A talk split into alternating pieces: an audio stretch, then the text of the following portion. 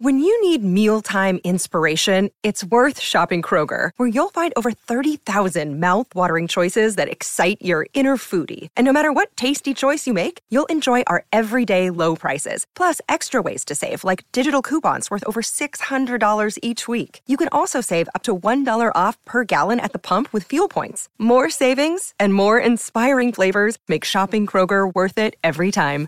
Kroger, fresh for everyone. Fuel restrictions apply. Well, howdy there, Internet people. It's Bo again. So, today we are going to uh, talk about something that's going to sound really familiar, but it's not.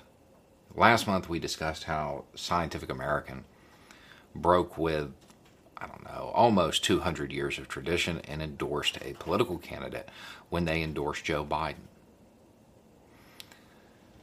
Yesterday, the uh, New England Journal of Medicine which is a pretty prestigious uh, medical journal, didn't endorse a candidate, but they had some things to say, and this is a this is a journal that is notoriously apolitical. When it comes to the response to the largest public health crisis of our time, our current political leaders have demonstrated that they are dangerously incompetent.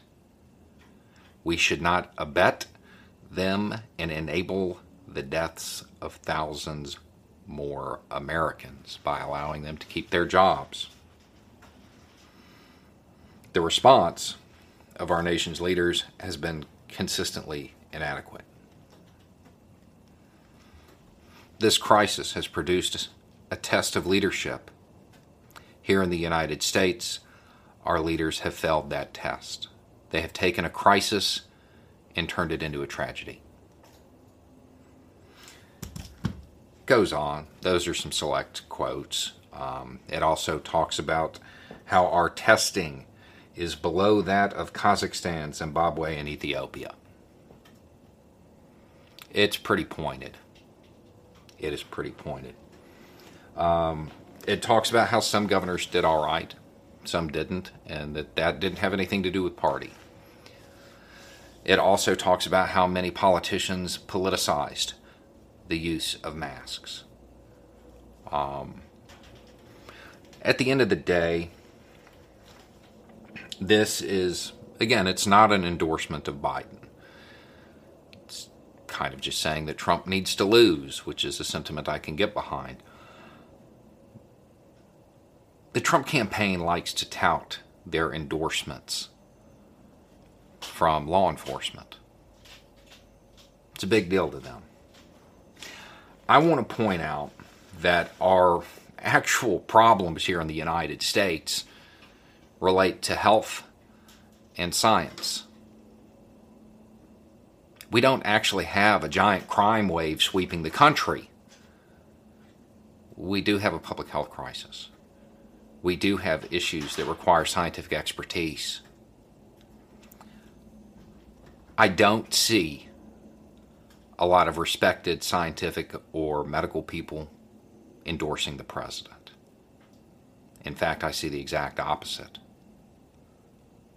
They're saying he needs to go rather than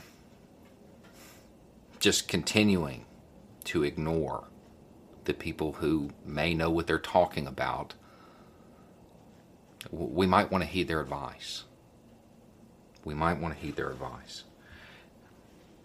In case I didn't mention it, uh, the New England Journal of Medicine, they don't endorse candidates either.